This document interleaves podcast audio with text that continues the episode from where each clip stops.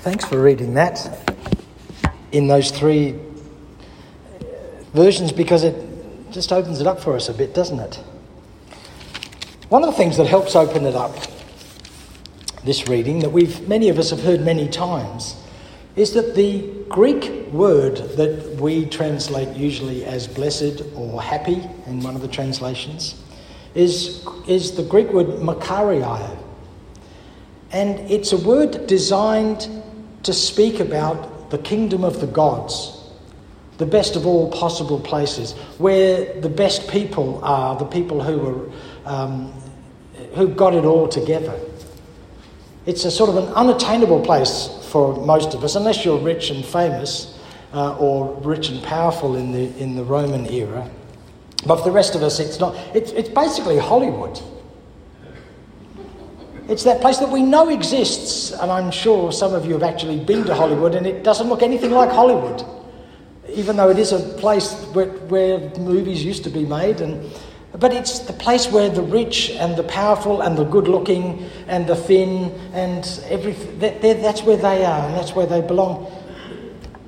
And we say, blessed are the rich and the successful. We, we, that's what we want. That's why so many people voted for Donald Trump, not because they liked his policies, which appeared to be somewhat thin on the ground and, and incoherent, but because he was rich and successful. We did the same here with Malcolm Turnbull. Uh, we like people who are successful, and, and that's the people that we want to have.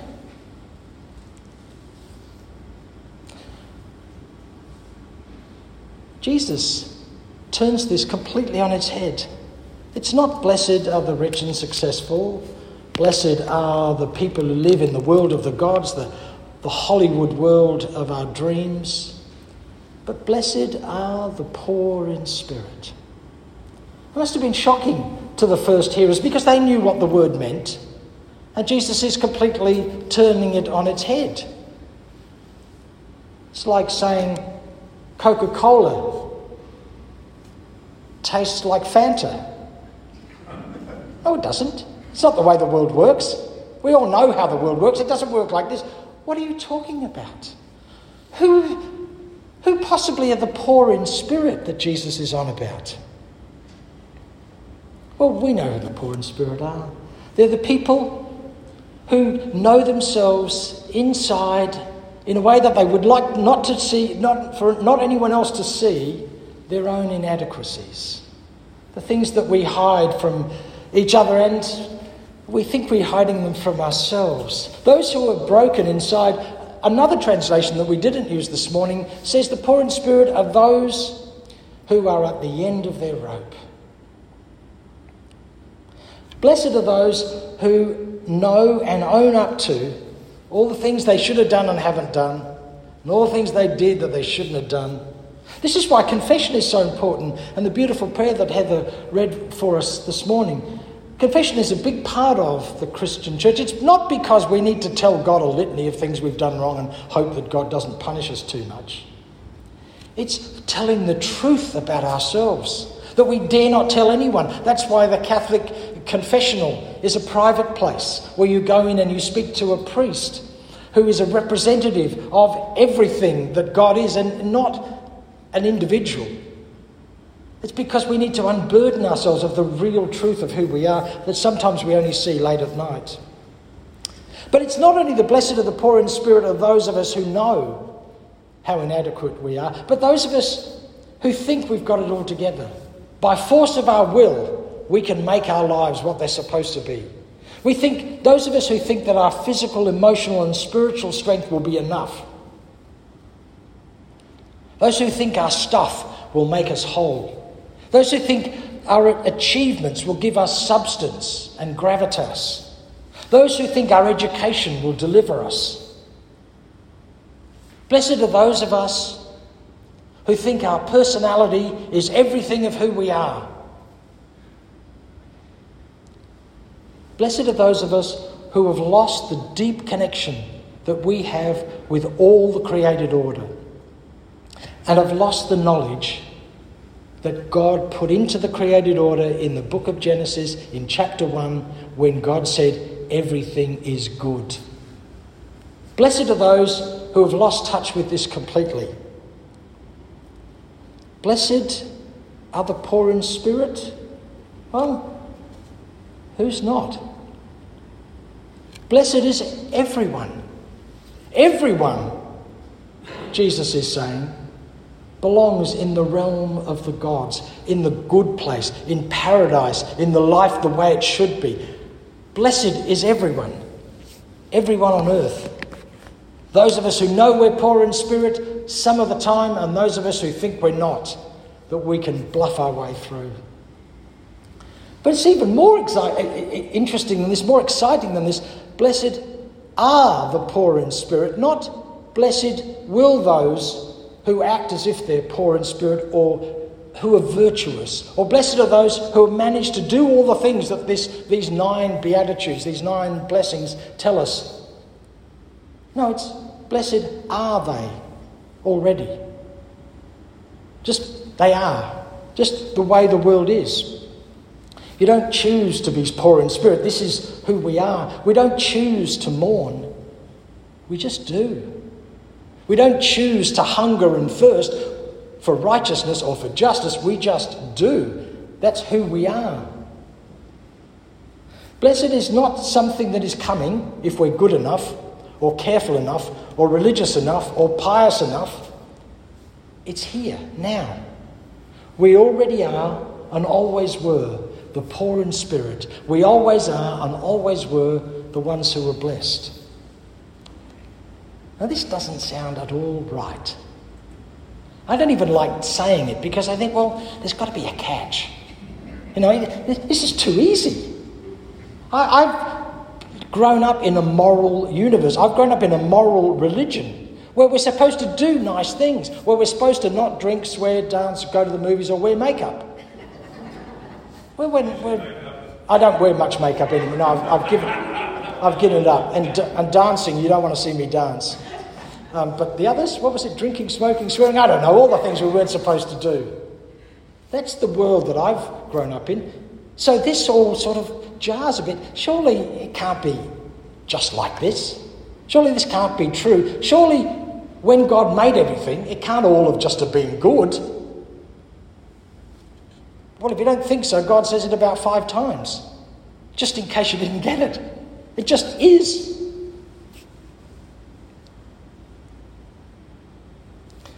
Now, doesn't mean you shouldn't live with gratitude. Maybe you should. But whether you do or not is irrelevant. That's what this is saying. It's a bit like if you put a peg on your nose and eat some food, you'll get plenty of nourishment and you won't die and everything will be fine but you won't taste it. So maybe, maybe we ought to not just be poor in spirit, but to acknowledge that we are and to live in the joy of it. Now, whether you do or not is up to you. You'd be better off if you did. I know I am on those odd occasions when I manage to do it. But either way, I'm already the blessed. So, why are the poor in spirit blessed? Well, because theirs is the kingdom of God, or they belong to the kingdom of heaven. The world of God, the, the world God made at the very beginning, is present everywhere in us and through us. We are already in the middle of who God is and what God does. And this kingdom appears, according to these blessings, not to be about power and strength. It's not about Rome and its control of the entire world as it was known at the time. It's not about Putin and his ability to damage the lives of millions. It's not about the AUKUS treaty. It's not about power. It's a different kind of world. It's founded in the truth of our humanness. It's founded in the weakness of who we are, the ones that we're desperate to conceal. How often do we see a public figure be honest about their own weakness. When we do, it's absolutely mind blowing because we don't expect it. It's not supposed to be that way. we don't like to not be in control. But of course, the world is completely out of our control. Our future is totally uncertain. We will mourn.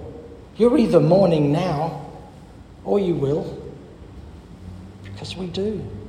Yes, people we love die on us. Relationships we thought were forever evaporate. Friendships that we thought were strong break up and we mourn them. We do experience all of these things. We do experience persecution, as the, the Beatitudes say. And these things can express themselves in anxiety and fear that then expresses themselves in anger. And we saw that, didn't we, in Brazil just two weeks ago, when people in great anger stormed the capital and the capital buildings. We saw it during COVID when people were frightened and it exhibited them in anger against, well, whoever. Well, it must be the government because they're making these rules and telling us to do certain things. Or against people in the congregation who say you should wear a mask and other people are not wearing them, and so we get angry with each other because it's coming out of fear. We exhibit it here in this congregation. We do it every, everywhere we are. Fear comes out in anger because we don't know what's going to happen. You don't know what's going to happen here with the new minister coming. Hopefully, the, we've got two names for the JNC to be talking to, as we heard last week, which is really exciting. And hopefully, uh, uh, one of those two people will be the right person for, for, uh, for the corner, and they will know themselves to be the right person, and it will be good. But even then, that will be complete change It will be a different person than I've been, a different person than Mark's been, and it's easy for that uncertainty, of which is everywhere, to exhibit itself in kind of getting at each other because somebody must be able to do something to make this not feel like this. Or we just acknowledge the truth of ourselves. We are the poor in spirit. We know ourselves to be that and we know ourselves to be blessed. The image on the wall is one of the, it probably is the most famous icon. Uh, it was made in the 15th century by Andrei Rublev, and it's normally known as the Trinity for obvious reasons. And it's an extraordinary welcome into the community of God. One of the stories that no one has ever been able to uh, ratify for sure. But you see that, and those of you who are listening online, you'll have to go and look it up on the web, it's everywhere. The little triangle, uh, the rectangle, sorry, at the bottom of the table. One of the thoughts is um, that, that it seems to be raised, apparently, if you see the original, it's a bit raised up there. And one of the thoughts is that it was glue that's on there.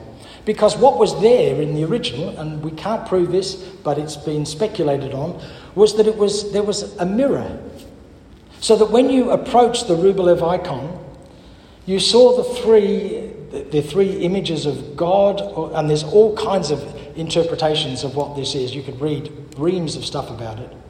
But that on that rectangle is a mirror, and as you approach, you begin to be part of that circle. Which I just find the most extraordinary idea that as I come forward, there's my face with these three the circle is complete. We are already drawn in to the life of God. And when we live that way, just the knowledge of it changes everything. We are the poor in spirit. We are the meek, the gentle, the humble, whichever translation you use. Not we should be, yeah, we probably should be sometimes. But we just are deep inside us. That's who we are. That's the heart of who we are. That's who we were when we were infants. That's who we are. We're already that. We're already deep in ourselves, the pure in heart. Deep in who we are is the purity of what we've always been made to be. We are already longing to be in peace and to be makers of peace. We might hide it, but it always comes out the truth of who we are. We are the poor in spirit, all of us, and we are the blessed.